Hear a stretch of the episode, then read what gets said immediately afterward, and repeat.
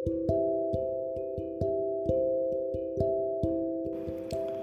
Bapak Ibu Saudara. Selamat pagi untuk kita semua. Saya berharap kita semua boleh ada dalam keadaan sehat dan diberkati Tuhan. Amin Bapak Ibu. Nah Bapak Ibu Saudara hari ini kita akan kembali belajar merenungkan firman Tuhan. Dari renungan yang akan kita ambil dari dua Raja-Raja pasalnya yang ke-22 Ayat yang pertama sampai dengan ayatnya yang ke-20 Namun sebelum itu Bapak Ibu mari kita berdoa Bapa dalam kerajaan sorga, terima kasih Tuhan untuk pagi hari ini. Kami boleh bangun dengan kekuatan yang kau berikan.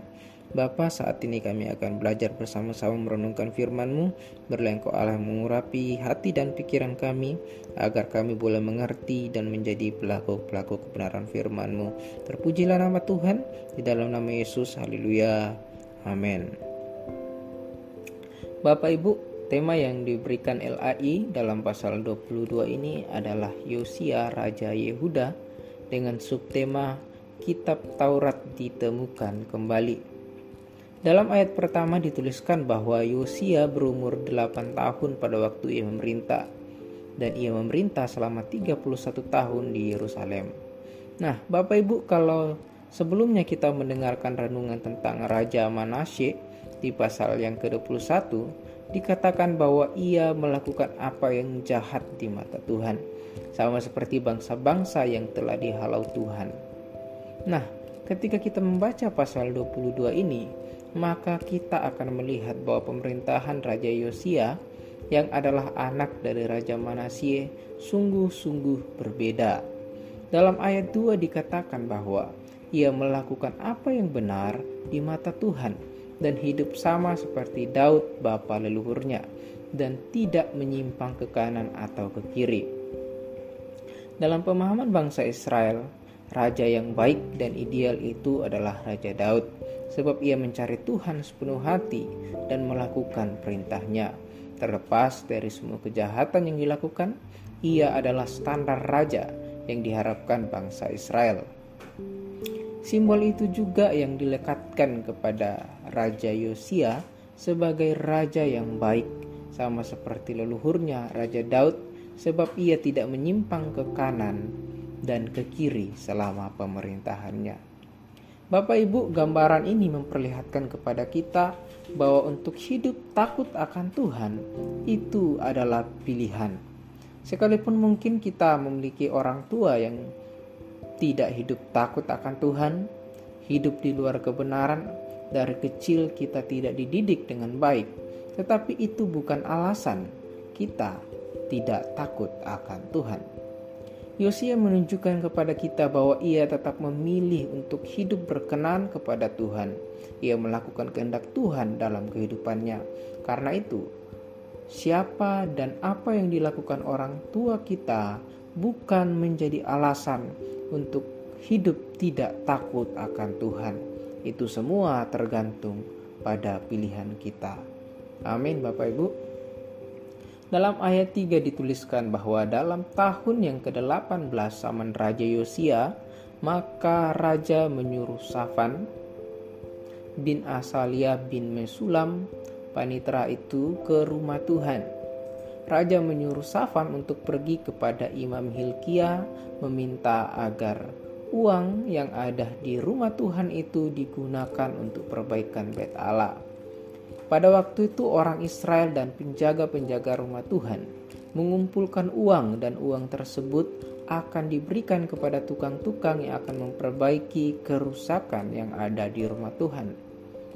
Raja percaya kepada tukang-tukang yang ada di rumah Tuhan dan karena itu ia berkata di ayat 7, Tetapi tidak usahlah mengadakan perhitungan dengan mereka mengenai uang yang diberikan ke tangan mereka, sebab mereka bekerja dengan jujur. Di sini kita melihat bahwa langkah pertama yang dilakukan Yosia sebagai pemimpin untuk membaharui hubungan bangsa Israel dengan Tuhan adalah memperbaiki rumah Tuhan ia menggerakkan umatnya agar mereka juga dapat memberikan yang terbaik untuk Tuhan melalui dana yang diberikan untuk perbaikan rumah Tuhan. Ketika Safan datang menemui Imam Hilkia dan menyampaikan pesan raja, rupanya Imam Hilkia menemukan sesuatu di rumah Allah. Ia menemukan sebuah kitab Taurat. Kalau kita memperhatikan perikop yang diberikan LAI, yakni kitab Taurat ditemukan kembali, maka hal ini mengindikasikan bahwa kitab itu pernah hilang sebelumnya dan kini ditemukan kembali. Kitab itu kemudian diberikan kepada Safan agar ia dapat menyampaikannya kepada raja. Setibanya di istana raja, Safan kemudian memberitahukan tentang kitab itu dan membacakannya kepada raja. Di ayat 11 dituliskan, Segera sesudah raja mendengar perkataan kitab Taurat itu, dikoyakkannya lah pakaiannya. Para penafsir Alkitab mengatakan bahwa kitab Taurat yang ditemukan itu adalah kitab ulangan. Dan mereka menduga bahwa pada saat itu yang dibacakan adalah ulangan pasal 28 ayatnya yang ke-15 sampai dengan 68 yang berisi kutuk yang akan menimpa orang Israel jika mereka tidak hidup sesuai perintah Tuhan. Yosia menyadari bahwa ada banyak pelanggaran yang dilakukan oleh umat Tuhan pada zamannya.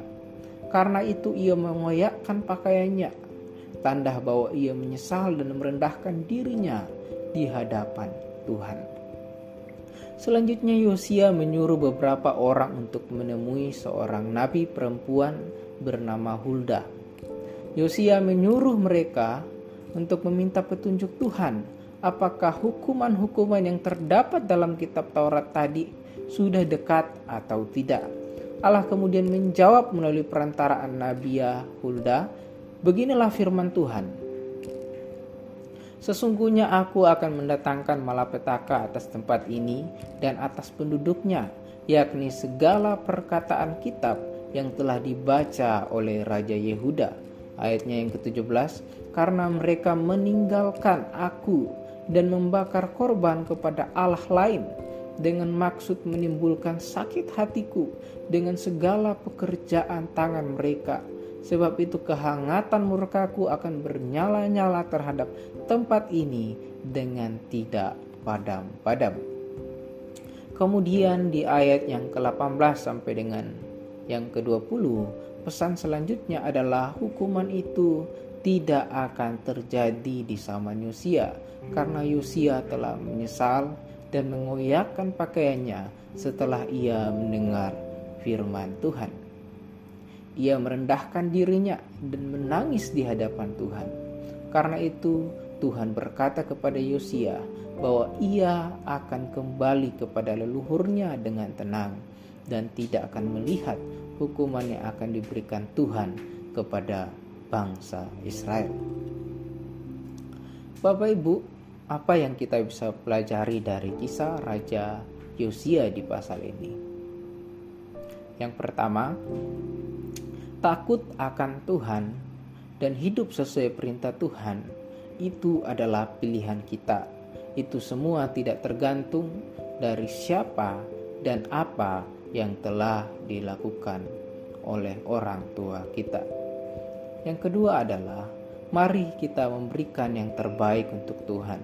Sama seperti bangsa Israel yang mengumpulkan uang dan memberikannya untuk perbaikan rumah Tuhan. Secara khusus untuk GSJA Bethesda yang saat ini sedang bergumul, kita semua bergumul untuk pembangunan rumah Allah. Mari melakukan yang terbaik melalui doa, dan dana yang kita berikan untuk pekerjaan Tuhan. Lalu yang ketiga Bapak Ibu Saudara, pertobatan yang benar ditunjukkan melalui tindakan. Sama seperti Raja Yosia yang mengoyakkan pakaiannya dan menangis di hadapan Tuhan setelah ia mendengar firman Tuhan yang dibacakan di hadapannya. Hal inilah yang membuat dia diluputkan dari hukuman akan menimpa bangsa Israel. Bapak Ibu Saudara, mari kita berdoa.